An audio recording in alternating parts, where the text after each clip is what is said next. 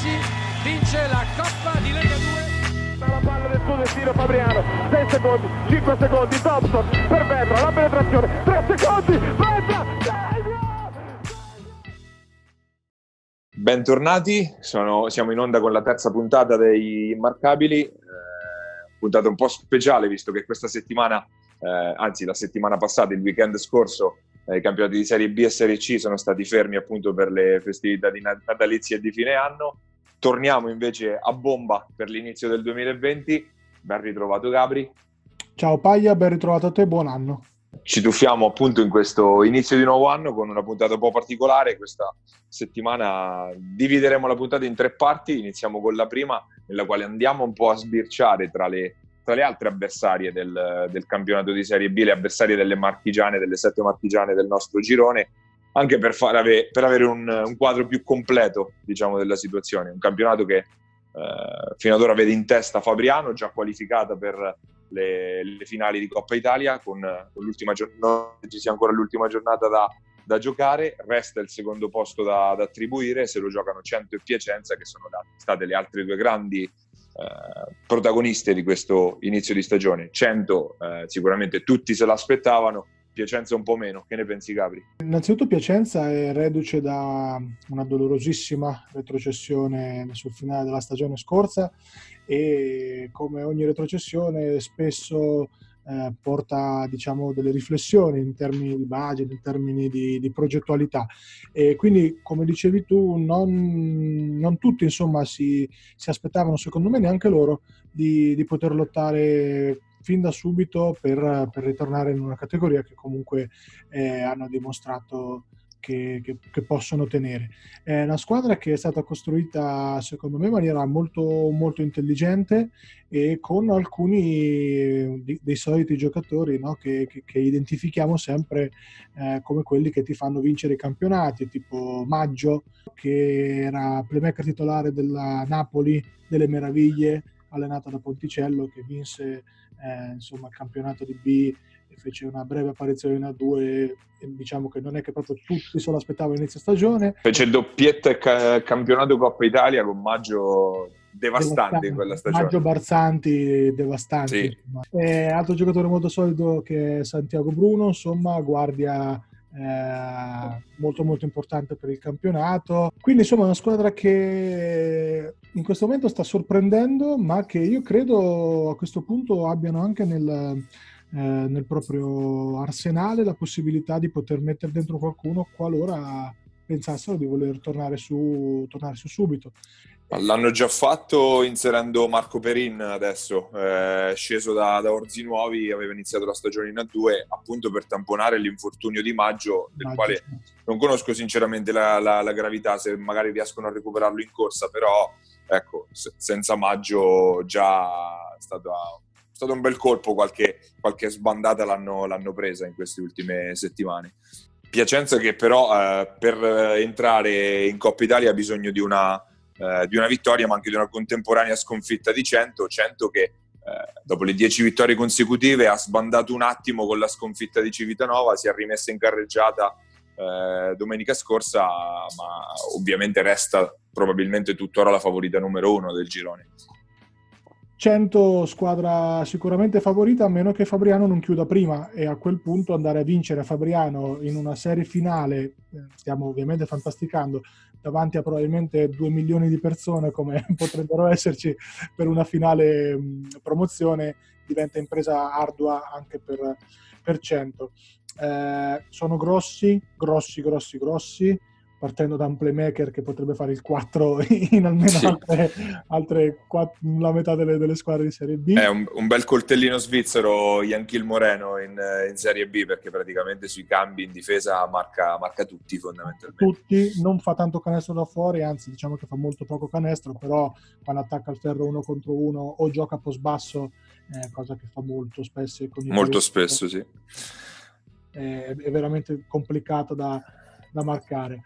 Eh, Fallucca Leonzio, scegli tu quello che ti piace di più, io prendo l'altro, sicuro non litighiamo. Io prendo Leonzio perché, per la Serie B, probabilmente perché è più abituato a giocare ad alto livello. Eh, Fallucca è sceso addirittura dalla, dalla 2, più specialista di tiro magari, anche se anche Leonzio un bel, bel mitragliere da fuori.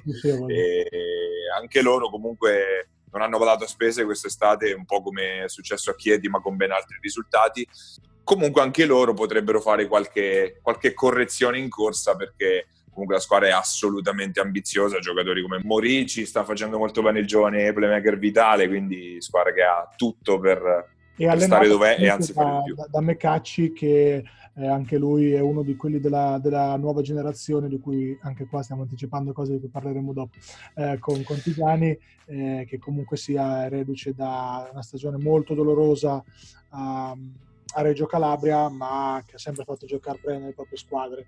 E che un campionato l'ha già vinto sulla panchina di Siena in Serie B, tra l'altro con il nostro ospite della settimana scorsa, Lorenzo Panzini. Eh, scendiamo un pochino in classifica, ma neanche di molto, perché stanno rinvenendo su forte le due romagnole, eh, la Amadori Cesena e la Rinascita Basket Rimini, due squadre che dovevano essere eh, outsider di alto livello e insomma bisognerà fare i conti anche con loro, non credi? Sicuramente sì, per Cesena c'è un grosso, una grossa partenza tecnica perché hanno giocato praticamente senza lunghi per eh, l'inizio della stagione. Burkic, che è un giocatore assolutamente fuori categoria per la Serie B, è rientrato solamente da poco, ovviamente non può essere eh, al meglio della condizione. Io ricordo che ehm, a Civitanova eh, sono andati con il giovanissimo 2000 eh, Airovic che Airovic. ha fatto molto molto bene e quindi però ecco non è proprio Burkic come, come, insomma, come impatto. Eh, squadra anche questa molto solida. Mm, Frassinetti probabilmente all'esterno anche lui ha avuto tanti problemi ehm, di infortuni piccoli acciacchi, caviglie cose del genere insomma niente di troppo di troppo importante, però che comunque l'hanno condizionato. E è appunto probabilmente mm, l'esterno con più punti nelle mani nel loro roster. Eh, mi è piaciuto molto Papa, questo ragazzo atletico eh, del 95 che è grasso rimbalzista, grosso atleta, insomma un gran bel giocatore, mi è piaciuto molto. E poi in, in cabina di regia c'è quel Matteo Battisti passato da, da Iesi, che è sempre un giocatore, anche questo probabilmente meritevole di categorie superiori, insomma, regista pulito, ordinato, eh, mette in ritmo i compagni e se c'è da fare canestro fa canestro, insomma, una bella squadra. Sì, eh, non a caso una squadra che è andata in ritmo quando poi ha, ha ritrovato tutti gli infortunati, appunto dicevi di Berkic e Frassinetti giustamente, ma anche Marco Planezio è stato fuori per uh, diverse partite. Eh, il mio dubbio è che siano addirittura forse troppo grossi per, per il campionato, con Scanzi che gioca stabilmente da due praticamente proprio perché c'è Frassinetti, c'è Planezio, eh, c'è Papa, bisogna far spazio a Berkic, quindi eh, forse peccano un po' di, di corsa di atletismo, però la qualità è è tutta lì. E tra l'altro scricchiolano anche un po' perché da qualche settimana è partito il general manager eh, Gabriele Foschi, che ha lasciato la squadra ufficialmente per motivi personali, ma insomma staremo a vedere se ci saranno evoluzioni nelle prossime settimane. Poco lontano da Cesena c'è Rimini, è una società eh, nata l'anno scorso, ha subito vinto la Serie C, quest'anno da neopromossa sembrava volersi un attimo stabilizzare, però nelle ultime settimane è venuta fuori e come ora quarto posto in classifica e si parla addirittura di inserire un, un giocatore di, di, un certo pedigree come Alexander Simoncelli, quindi ambizioni rinfocolate sembra. Ma guarda, una storia molto molto bella e particolare. Eh, RBR, Rinascita Basket Rimini, nasce mh, da una pagina Facebook, eh, una di quelle pagine, diciamo, tra virgolette, a Marcord, comunque che aveva... Um, interesse nel riportare entusiasmo a Rimini. Squadra appunto costruita in maniera molto molto ancorata al territorio, eh, quasi tutti di eh, Rimini e dintorni, ovviamente i giocatori che potevano, potevano diciamo, dare una mano come i fratelli Bedetti, eh, come Pesaresi, una squadra molto molto ancorata al territorio a cui è stato aggiunto eh, chi a Rimini ci è già passato o per giovanili o per uh, diciamo, motivi diversi come eh, i nostri eh, diciamo, rivali e Broglia, Pesaresi Doc dei quali parlerai tu perché so che ti commuovi facilmente mentre io... Anche di loro parleremo più tardi. Esatto abbiamo già accennato l'altra volta, eh, hanno dei giocatori molto interessanti come Moffa, hanno riportato in, a casa Tommaso Rinaldi che sono sincero pensavo potesse avere un impatto più devastante però al momento probabilmente si sta, si sta amministrando, cioè, mh, credo che un po' tutti si stiano amministrando, diciamo quelli un pochettino più esperti come rivali, come Broia, perché è una squadra che sicuramente ai playoff darà fastidio a tutti pressano tantissimo, sono super fisici, super aggressivi. I due fratelli Bedetti picchiano indiscriminatamente tutti quelli che, che si trovano davanti e, e rivali eh, sarà secondo me l'ago della bilancia. Cioè, quanto sarà rivali, il, il, il rivali che tutti noi conosciamo definirà quanto RBR potrà, potrà andare avanti. Io credo che il loro obiettivo sia salire l'anno prossimo, probabilmente se invece scendiamo verso sud, la, la, vera grande incognita di questo inizio di stagione resta però Chieti, che nonostante il cambio d'allenatore ha fatto tutto il contrario di tutto. Prima ne ha rifilati 20 a Cesena e poi è andato a perdere clamorosamente a Porto Sant'Elpidio con, eh, con la squadra bianco-azzurra senza l'allenatore. Quindi veramente tutto il contrario di tutto a Chieti. Ne abbiamo già parlato ampiamente, ma è ovvio che sia così, nel senso che molto del, del, futuro di questo girone eh, passa per Chieti, squadra con il budget più, più ampio di tutti probabilmente, e allo stesso, allo stesso modo squadra diciamo costruita in una maniera disfunzionale, diciamo che con problemi di amalgama, non lo so, sicuramente non è la posizione di classifica che loro si aspettavano a questo punto della stagione. Nonostante... Attualmente eh, ti fermo ottavo posto, sette vittorie, sette sconfitte, decisamente sottotono la ESA Italia Chiedi. Secondo me devono sfoltire, cioè secondo me hanno fatto veramente una, una, una, squadra più pensando magari al nome, al talento individuale che agli incastri l'uno con l'altro. E abbiamo già parlato, ci sono molti giocatori che, che magari fanno un po', un po', scopa l'uno con l'altro, sono un po' troppo simili. Eh, al momento eh, dimmi quale squadra può avere Simoncelli, eh, Stanic e Meluzzi, che sono tre playmaker che giocherebbero titolari praticamente io credo dappertutto nelle altre squadre dell'altro girone, eh, scusa, de, nel, nelle altre squadre dello stesso girone, tolta magari Fabriano con Merletto e poco altro, ecco, perché comunque anche Meluzzi 98, ma è un giocatore solidissimo di talento, veramente. Un giocatore che ha già esperienza da titolare a Rimini, appunto, quando era un teenager eh, nel, nel girone in Serie B, ma eh, già esperienza anche in Serie A 2 da under, quindi assolutamente giocatore di livello, insomma. Sono troppi, devono sfoltire e devono, paradossalmente questo potrebbe essere una addizione per sottrazione, cioè migliorarsi eh, sfoltendo qualcosa, non necessariamente inserendo, inserendo, altri giocatori, ma magari dando più minuti a, a chi in questo momento ne ha bisogno, perché chi metteresti dentro tu se fossi Chieti? Cioè meglio di, meglio di quelli che hanno. Ah, il paradosso è stato che Stanic è arrivato quando la squadra era già fatta, quindi il, il, uh, sugli esterni dovevano essere Simoncelli e Meluzzi, appunto, o più Gialloredo magari a dare una mano in regia, ma è arrivato Stanic a ottobre praticamente e adesso la situazione è quella che hai detto giustamente tu. Infatti per quello Simoncelli è dato in uscita, come abbiamo già detto prima, c'è l'interesse di Rimini eh, non dovrebbe essere l'unica uscita perché eh, se ne parla da settimane del possibile passaggio di Ponziani, invece eh, con, tante mar- con, tante delle marchigiane pronte alla finestra, ma si parla anche dell'arrivo di, di Riccardo Pederzini che aveva iniziato a Iesi, poi non sì. si è capito bene qui lì che cosa, cosa sia successo. Ecco. Torna il campionato di Serie B, torna a tutti gli effetti, domenica ci sono già eh, due derby in programma, Aurora Basket Iesi, Porto Sant'Elpidio Basket appunto al al Palasport di Iesi, mentre a Senigallia la Golden Gas ospita l'Aristopro Fabriano, ma ormai praticamente con sette marchigiane tutti i fine settimana ci sono delle sfide che coinvolgono, che inc- vedono incrociarsi appunto le armi di eh, almeno due delle squadre della nostra regione. Abbandoniamo il campionato di Serie B momentaneamente, o meglio, eh, ne torneremo a parlare, ma con il nostro ospite della settimana. Avremo al nostro microfono uno dei eh, un fresco allenatore di Serie B, ma stavolta nel, nel girone B. Infatti intervisteremo eh, Giorgio Contigiani, nuovo allenatore del basket Olginati. Ascoltate le sue parole.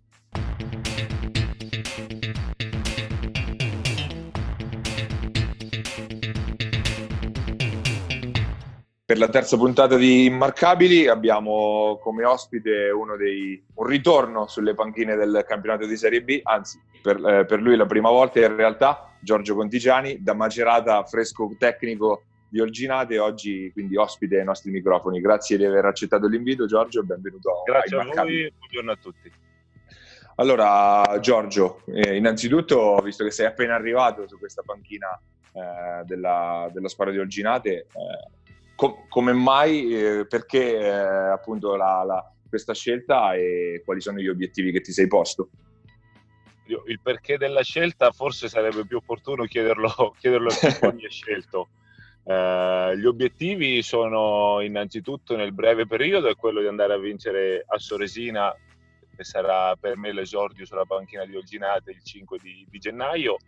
Più in generale eh, diciamo di velocizzare il più possibile uh, il, uh, le idee che mi sono fatto un pochettino guardando le partite della squadra e quelle che vorrei trasmettere, trasmettere ai giocatori nel più breve, nel più breve tempo possibile. Eh, faccio un passo indietro al, se non sbaglio, 2015, tu eh, a, a, 33 anni decidi di appendere le scarpette al chiodo, una scelta anche un po' strana, no? visto che comunque eh, sei stato un giocatore di ottimo livello tra la Serie B e la Serie C, come è arrivata questa, come è maturata questa scelta di intraprendere appunto la carriera da allenatore? Ma in realtà eh, io ho preso la prima tessera da allenatore ormai a 18 anni nel, nel 2000 e ho sempre eh, coltivato diciamo, quella che prima era una passione, quella di poter allenare con attività da giocatore ovunque io sia stato.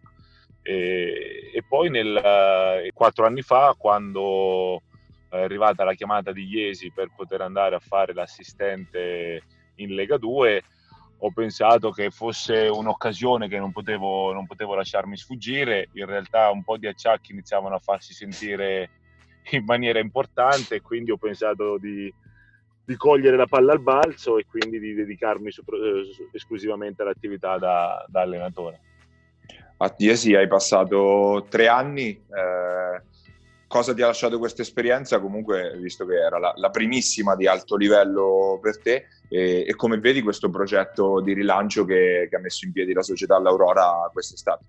Allora, mi ha lasciato innanzitutto l'amaro in bocca della retrocessione.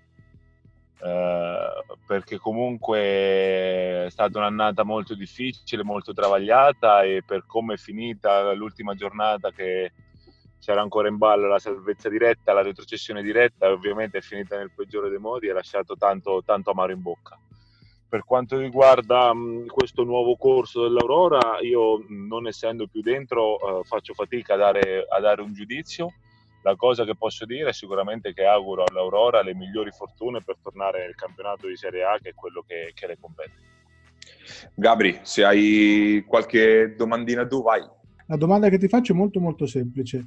Eh, sicuramente avrai un'idea di pallacanestro che senti più tua e poi ovviamente compatibilmente con con la rosa che avrai magari dovrai adattare qualcosina, immagino, però mi piacerebbe sapere da te in un'ottica diciamo ideale, facendo finta che tu fossi entrato all'inizio, quindi costruendo una squadra diciamo a tua immagine e somiglianza, quali sono i principi, le idee che ti piacerebbe eh, trasmettere alla tua squadra? Se dovessi decidere, uh, diciamo, in una situazione di mercato estivo, sicuramente mi piacerebbe eh, una squadra il più atletica possibile. Credo che la pallacanestro stia andando sempre di più verso quella direzione lì e quindi la prima cosa che mi, che mi piacerebbe avere è avere una squadra dall'alto tasso di atletismo. E perché poi una pallacanestro di, di corsa uh, nella metà campo, diciamo nella parte offensiva, una pallacanestro aggressiva in quella difensiva, sono un pochettino le, le, le, le cose che mi piace vedere, vedere alle mie squadre, insomma. E quindi ti direi questo è il primo aspetto. E poi anche una certa profondità di roster sempre per lo stesso motivo, insomma, per poter eh, mantenere i ritmi della partita sia in attacco che in difesa il più alti possibili. Quali sono gli allenatori che eh, ti hanno influenzato un pochettino nella tua, nella tua, idea, non parlo solamente magari di quelli con cui hai lavorato, mi viene in mente ovviamente Cagnazzo che sicuramente avrà avuto un ruolo importante, ma magari anche quelli che guardando in giro, eh, insomma, ti, senti che ti hanno lasciato qualcosa.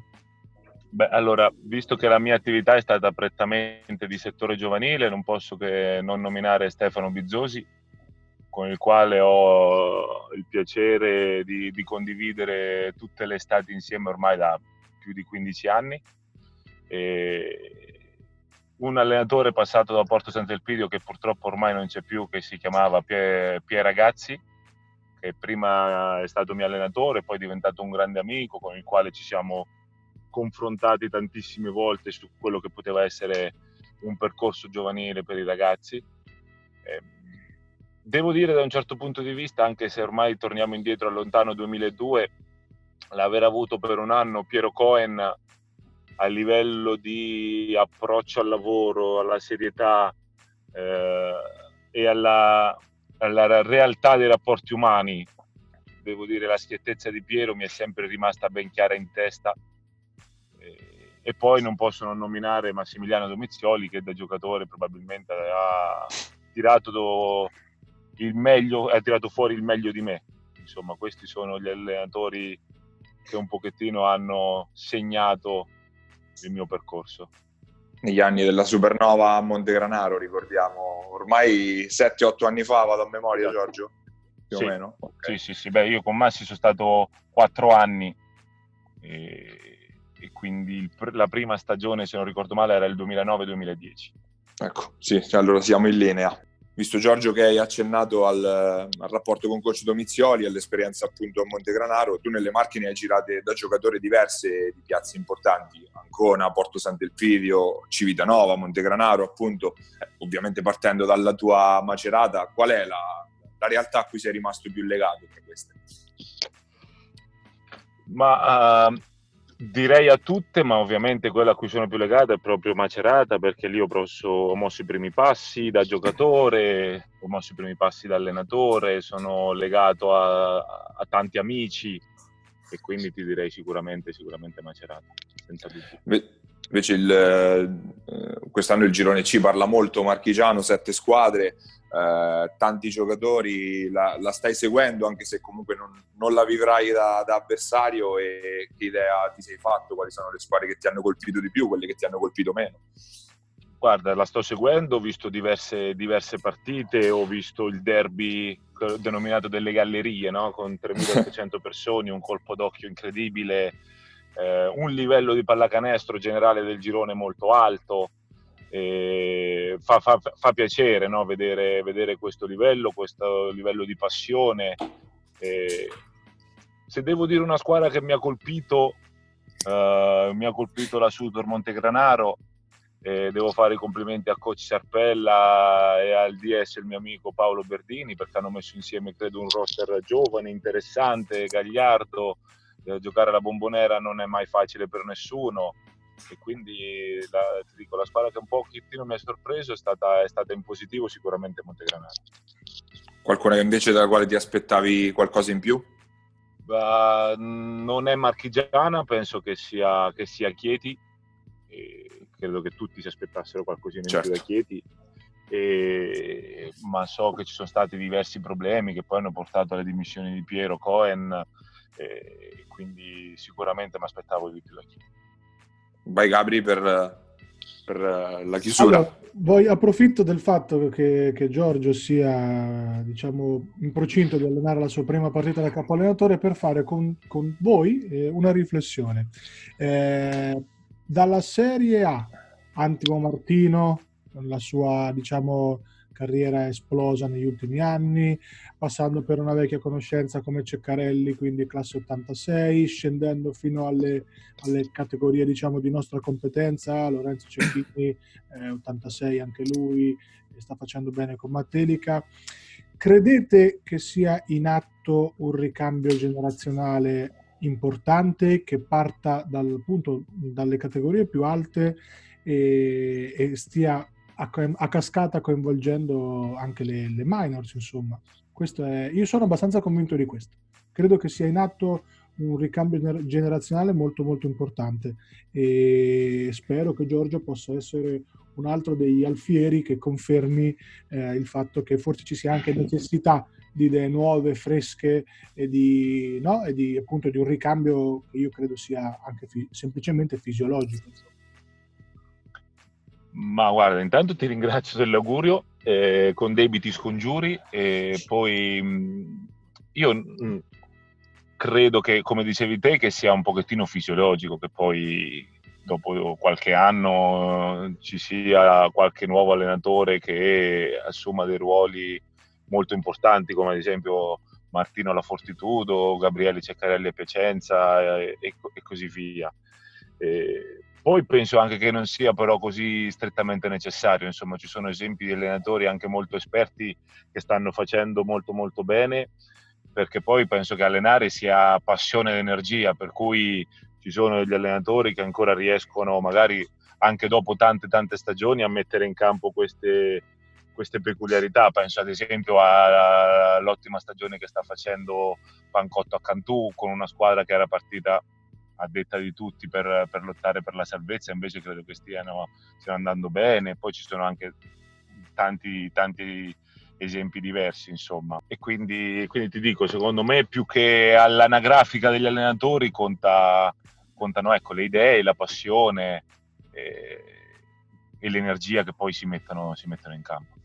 Paglia, che ne pensi tu a riguardo? Pers- personalmente sono d'accordissimo con, Gio- con Giorgio, nel senso che eh, se nel, per quanto riguarda i giocatori poi c'è il, il problema o comunque la questione del, dell'avanzare dell'età, quindi eh, il, il, ricambio è fisiologico. Eh, per quanto riguarda gli allenatori, poi in realtà dipende molto da come un allenatore la, la, l'approccia alla sua professione, se, resta, eh, se cerca di essere sempre aggiornato, di stare sempre al passo coi tempi, poi ecco, come diceva giustamente Giorgio, Pancotto ne ha la dimostrazione, puoi essere eh, longevo e, e, di successo anche, anche, anche quando vai, vai, in là con, con gli anni, insomma. Eh, le, sentivo, ascoltavo qualche settimana fa, qualche mese fa, un'intervista di Pablo Laso che eh, parlava proprio di questo, del fatto che per un allenatore, molto più che per un giocatore, è importante stare al passo coi tempi se, se vuoi portare avanti la tua professione per un lungo periodo di tempo, perché poi il gioco si evolve, il gioco cambia, adesso l'atletismo incide sicuramente molto di più che qualche anno fa, che qualche decennio fa. Eh, la, la, la, dipende più da questo che non dalla carta, carta di identità. e dipende probabilmente anche da quanto si è disposti a cambiare il proprio credo, perché fondamentalmente magari è più facile no? adesso per chi è più giovane con, convivere con questo nuovo basket, insomma fatto di velocità, atletismo, tiro a tre punti, magari chi viene da da qualche anno insomma, di, di esperienza eh, non è sempre facile, io mi rendo conto, eh, adattarsi, magari anche Popovic l'ha detto proprio ieri che eh, il tiro a tre punti gli fa schifo, ma eh, questo deve fare eh, ma tant'è. Vincere, far per vincere, quindi sì, per, per chiudere, insomma, eh, sono, sono assolutamente d'accordo con voi. Io direi che ci siamo, ringrazio eh, Giorgio Contigiani che oggi è stato nostro ospite a Immarcabile. Grazie, Grazie a voi. Giorgio. Grazie mi a voi. Fa un, mi fa anche un po' strano ritrovarlo al microfono dopo esserci stato compagno di squadra, ma questo è un altro esatto. discorso. Vabbè, o, o, meglio, lui giocava, io guardavo, ma questo è un altro discorso, appunto. Dai, non così poco, però, dai.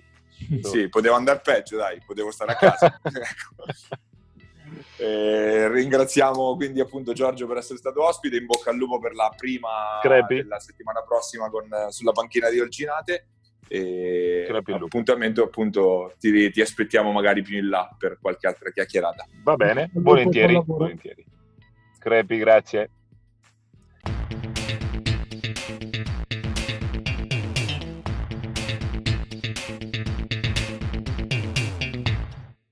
Ed era appunto Giorgio Contigiani, eh, che è stato nostro ospite questa settimana ai nostri microfoni. Iniziamo con la seconda parte del, della nostra trasmissione, della terza puntata di Marcabili. anche in questo caso non ci leghiamo molto alla, alla cronaca recente, ma anzi andiamo a dare uno sguardo al passato, agli ultimi dieci anni del, del basket minors marchigiano, andiamo uh, a ricostruire un po' delle cavalcate delle, delle squadre marchigiane che più hanno impressionato in quest'ultimo decennio. Ne abbiamo scelte cinque, io e Gabri. Eh, ve le proporremo, poi sarete voi però a, a scegliere qual è stata la, la, vostra, la vostra squadra del decennio.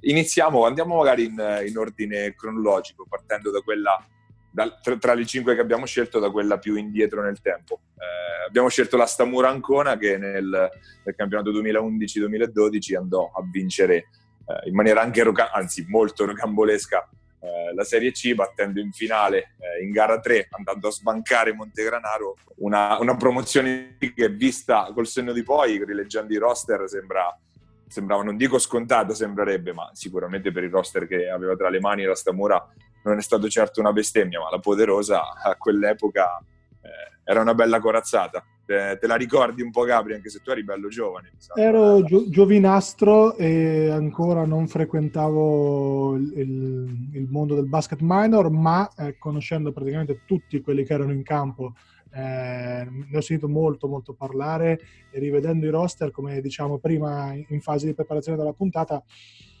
sì, la Stamura, scusa, la, la Poderosa era forte, ma la Stamura, insomma, è una squadra con, mh, che poi, se andiamo a vedere, sono tutti giocatori che hanno fatto bene, barra benissimo in, in CMB, eh, con qualche, addirittura qualche, qualche giocatore che ha fatto molto molto bene dall'altra sì. parte, eh, guarda, è una finale che me ne ha sempre parlato, eh, insomma, nell'ambiente anconetano se ne è sempre parlato molto perché probabilmente è il ricordo, se parliamo di Stamura, quindi la, diciamo, la società eh, senior, è forse l'ultimo ricordo eh, di un certo livello che hanno eh, ed è un peccato perché insomma parliamo di una società con, con, tantissima tradizione, tantissima storia.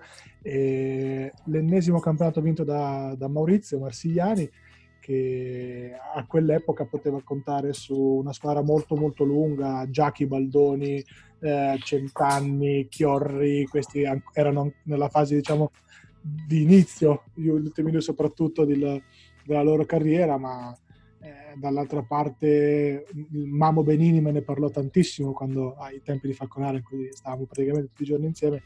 Mi parlò molto di, degli anni alla Poderosa di cui è un grandissimo ricordo. Insomma è una finale che è rimasta lì a Montegranaro perché non se l'aspettavano però la Stamura fece la partita della vita sfruttando gli infortuni che comunque non permisero a Montegranaro di arrivare così completa come, come doveva essere insomma mi ricordo bene quella serie di finale invece che eh, appunto vide la, la, la, la poderosa eh, prima perdere gara 1 in casa, eh, poi andare a vincere gara 2 ad Ancona con una partita allucinante di Riccardo Di Ancilla che eh, se non sbaglio fece o 2 o 4 punti ma tirò giù una roba tipo 22 rimbalzi, 23 rimbalzi, ah, marcando tutta, la, tutta, la, partita faccia a faccia su Chiaramello, partita d'altri tempi di, di Riccardo poi a gara 3 si tornò alla bombonera con tutta l'inerzia in mano per la Poderosa, ma Poderosa che si presentava senza cappella squalificato, il Commontuori che strappato in gara 2 ad Ancona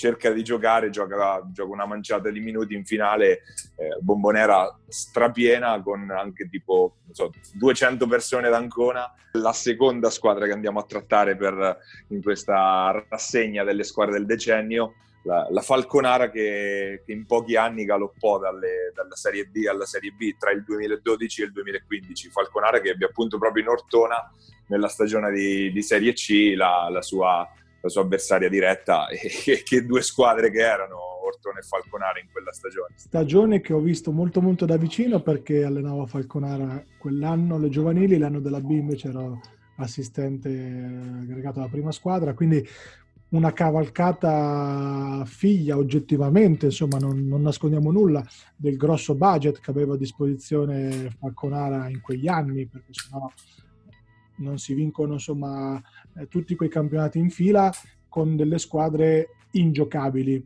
Io ricordo molto bene appunto la Falconara del, che vinse l'ultimo campionato di DNC, si chiamava all'epoca. DNC, esatto. Era ancora nazionale, ehm, arrivando seconda in stagione regolare dietro ad Ortona che così, mh, diciamo a tempo perso, eh, aveva Gialloretto Diomede come coppia di guardie titolari. Io ricordo benissimo Ortona venire al, al Palaliuti e darcene 20 con una facilità. E, e, diciamo invece contro chi giocavano, perché Falconara era una squadra. Allora, vado con, il roster, vado con il roster della Sandretto Falconara Basket: Gnaccarini, playmaker, Tessitore Maggiotto nel 2 nel 3, Tessitore Gennaro, eh, Baldoni, eh, Benini, Pozzetti, Valentini come pacchetto lunghi, scusa. Eh, poi dalla panchina c'era Iano Prandi, Chiorri e Andres Bartoli questi erano eh, eh. i dieci, cioè discreta come squadra. Ne venivano fuori e, e con questi no, non, hanno, non, sono arrivati primi nel campionato. Sono arrivati primi perché di là c'era una squadra oggettivamente illegale, Xavier Brown, uh, Hernani Comignani, una squadra fortissima che dominò la stagione allenata da Sorgentone praticamente... Mosso di Carmine, Gialloreto, l'hai già detto. Questa era Serie C, Paglia, cioè stiamo parlando C, di Serie C. C eh? Esatto. Insomma, no, fu un campionato bellissimo finito a, a giugno con i concentramenti a Montecatini. Eh, un, la, fu, diciamo, l'inizio però della fine eh, di Falconara, che poi arrivò in B l'anno dopo, eh, fece oggettivamente dei, dei, proclami importanti a inizio stagione, salvo poi avere grossissimi problemi di budget da, ehm, da metà stagione in poi e quindi diciamo dover poi finire la stagione come poté. Fu appunto l'inizio di quella cavalcata che poi, come hai detto tu, portò Falconare in Serie B a duellare, a fare una grande stagione di Serie B che eh, si infranse anche contro eh, la terza squadra che abbiamo scelto per, per, la nostra carrellata, quella poderosa che poi Poderosa Montegranaro che nel 2016-2017 finalmente coronò eh, la, la, sua rincorsa in Serie A2. Io l'ho vissuta da vicinissimo, visto che di quella società sono tuttora detto stampo, lo ero anche all'epoca, è una squadra che eh, aveva fallito nei, nei, due anni precedenti con alla guida coach Furio Steffè, era reduce dalla, dalla Final Four di Montecatini persa con due spareggi persi consecutivamente in 24 ore e poi invece eh, squadra affidata al, al, giovane esordiente Gabriele Ceccarelli che eh, all'inizio sembrava dovesse essere un po' un outsider, squadra che era sì forte nel quintetto ma che eh, poi nel, nel, dalla panchina non è che fosse trascendentale all'inizio della stagione. Poi con, l'in, con, l'inserimento dello sponsor XL Extra Light arriva prima Vincenzo Di Viccaro, poi a metà stagione un altro vincente discreto come Nelson Rizzitiello e, e cambia un po' tutto. Eh, una, una cavalcata allucinante, 17 vittorie consecutive all'inizio e poi tutta la corsa fino, fino alle finali di Montecatini e alla, alla, vittoria finale con Bergamo. Tu te la ricordi però un po' Gabri, c'eri anche tu marginalmente in quella, in quella cavalcata. Marginalmente lo dici tu, io ero quello che sentiva Ceccarelli un giorno sì e l'altro pure e la sera pure e che lo andò, uh, lo andò a prendere dopo la sconfitta contro Porto Sant'Elpidio che fu il punto probabilmente più, più basso che, mai toccato dalla Poderosa, più che altro perché era un derby in cui Brighi decise di segnare anche da casa sua. E, Fece il 37 con tipo 10 triple, una cosa del genere. Eh, no, beh, a parte gli scherzi, eh, era, era, giusto che finisse così. Sono molto contento che la Poderosa abbia vinto un campionato così, così tosto e che l'abbia fatto affidandosi ad un allenatore totalmente emergente eh, una scommessa vinta da, dalla società, dal GM Bolognesi, eh, che poi si è rivelata vincente anche l'anno dopo, da neopromossa insomma hanno fatto i playoff, quindi eh, una squadra fortissima, rivali Broglia, Bedetti, eh, Di Viccaro, Rizzitiello, credo che la Paesano appunto, credo che la, la chiave fu, fu, l'inserimento di Rizzitiello, più di tutti è stato quello che poi ha, ha determinato la, il salto di qualità nel passare da contender a squadra che poi ha, ha vinto il campionato. Insomma. È stata un po' la ciliegina l'inserimento di Nelson perché comunque la squadra perse la prima, la prima partita a Bisceglie, me la ricordo, fu già il panico dopo quella. E, poi dopo arrivò subito Di Viccaro, la squadra si è sistemata, mise, ci furono tipo, come dicevo, 17 vittorie consecutive prima di riperdere tipo a, a febbraio con, a Matera, se non sbaglio. E poi certo l'innesto di Rizzitiello ha sistemato un po' tutti, c'era anche Usman Gueye, un altro giocatore mica male, sotto canestro in post basso c'era Marcelo Dip, quindi parliamo comunque di gente abituata a vincere i campionati. E infatti la cavalcata fu, fu, inarrestabile di fatto perché nei playoff eh, arrivò, si arrivò fino in finale con, con Campli senza colpo ferire, perdendo mi sembra soltanto una gara, gara 3 di semifinale a Pescara, mi pare che fosse che stata l'unica vera, sconfitta nei playoff. La vera, la vera serie finale, no? Con Pescara di sì, sì, sì, sì. per Aiola, Timperi.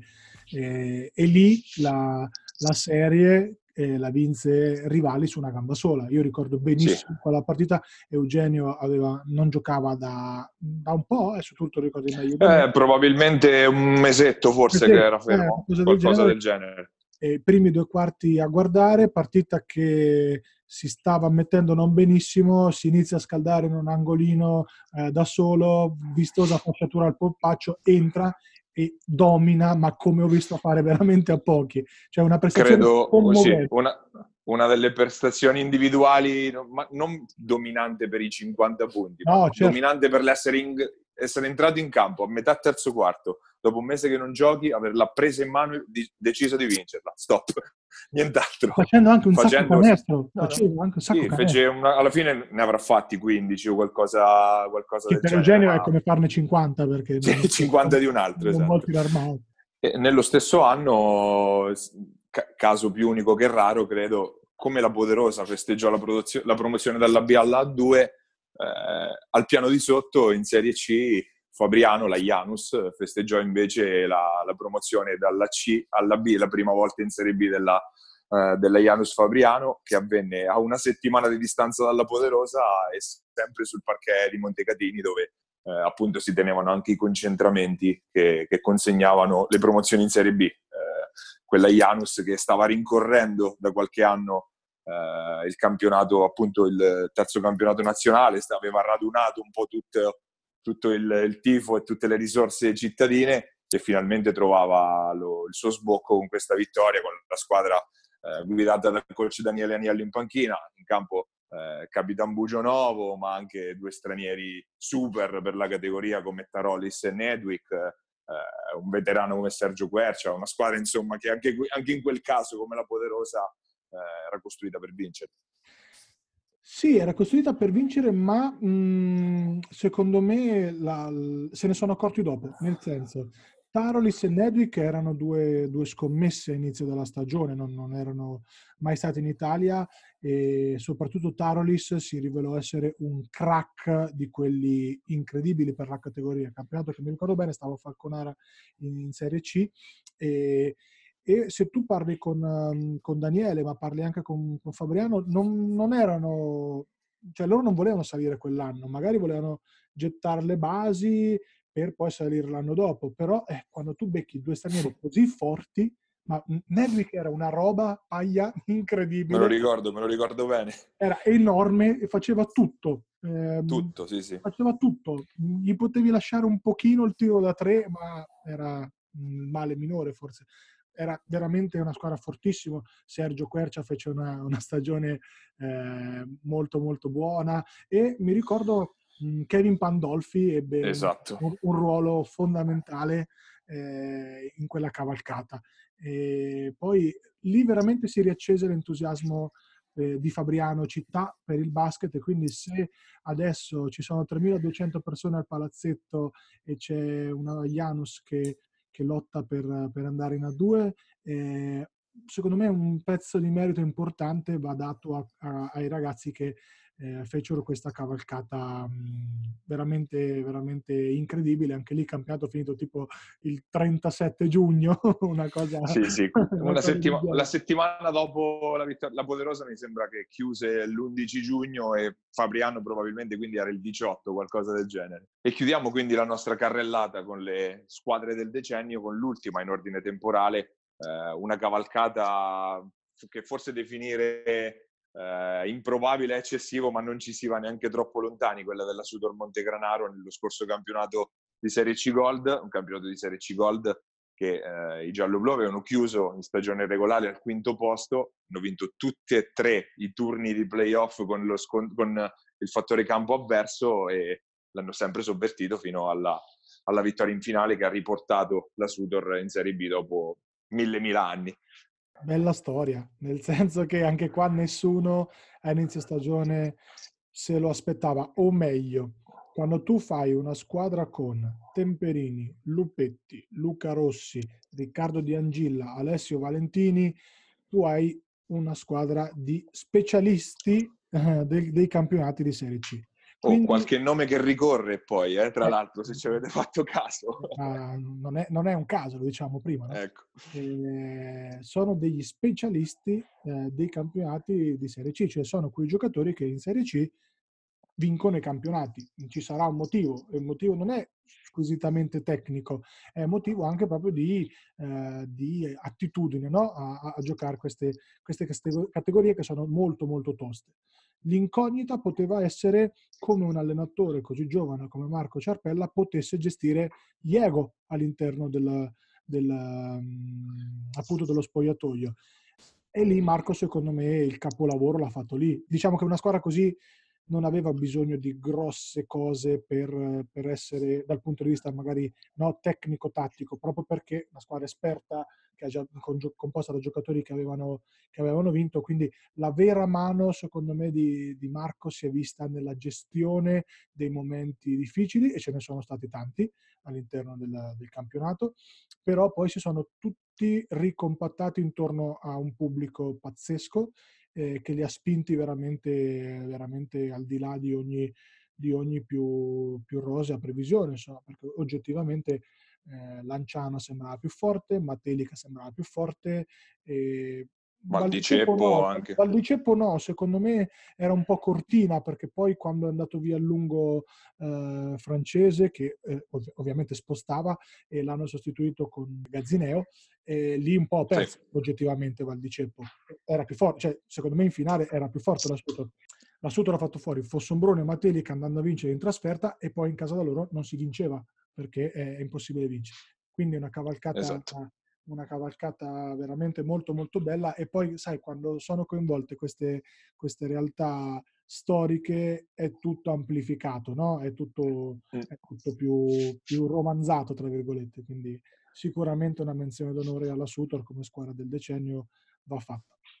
Eh sì, perché eh, tanto più che in eh, cinque anni la, la Sutor ripartendo dalla, dalla promozione con eh, tante incognite è riuscita a riportarsi appunto in cinque anni dalla, dalla promozione alla Serie B, sempre con eh, un coach non ancora trentenne come, come Marco Ciarpella, quindi eh, onore al merito anche, anche, a lui e al suo lavoro perché i, i, fatti parlano per lui la Sudor continua a lottare in Serie B ora da, da, esor- da esordiente, appunto ne parlavamo prima, veleggia tranquilla a metà classifica, domenica le aspetta il derby con Iesi, ma sicuramente è un lavoro che poggia eh, le basi su, sulla costruzione fatta negli, negli anni scorsi. Eh, abbiamo chiuso con questa, con questa lunga carrellata storica del basket marchigiano degli ultimi dieci anni. Vi invitiamo a votarla, la squadra del decennio, nei, nelle, nelle, prossime ore sui nostri canali social. Eh, la sceglierete voi quale tra queste cinque eh, quindi sarà la squadra eh, che, che, che, vi ha scaldato di più il cuore in questi ultimi dieci anni, ve le ricordiamo tutte e cinque, la Stamura che vinse la Stamura Ancona che vinse la Serie C nel 2011-2012, la cavalcata della, di Falconara dalla Serie D alla Serie B tra il 2012 e il 2015, la poderosa Montegranaro del 2016-2017 promossa in A2, la Fabriano che invece eh, sale dalla C alla B sempre nel medesimo anno ed infine la Sutor Montegranaro 2018-2019. Noi vi salutiamo, appuntamento quindi alla prossima settimana con gli immarcabili, continuate a seguirci sui nostri canali social e ovviamente per il podcast ci trovate su tutte le piattaforme principali, Spotify, Apple Podcast e giù di lì, basta, basta cercare e saltiamo fuori. A presto!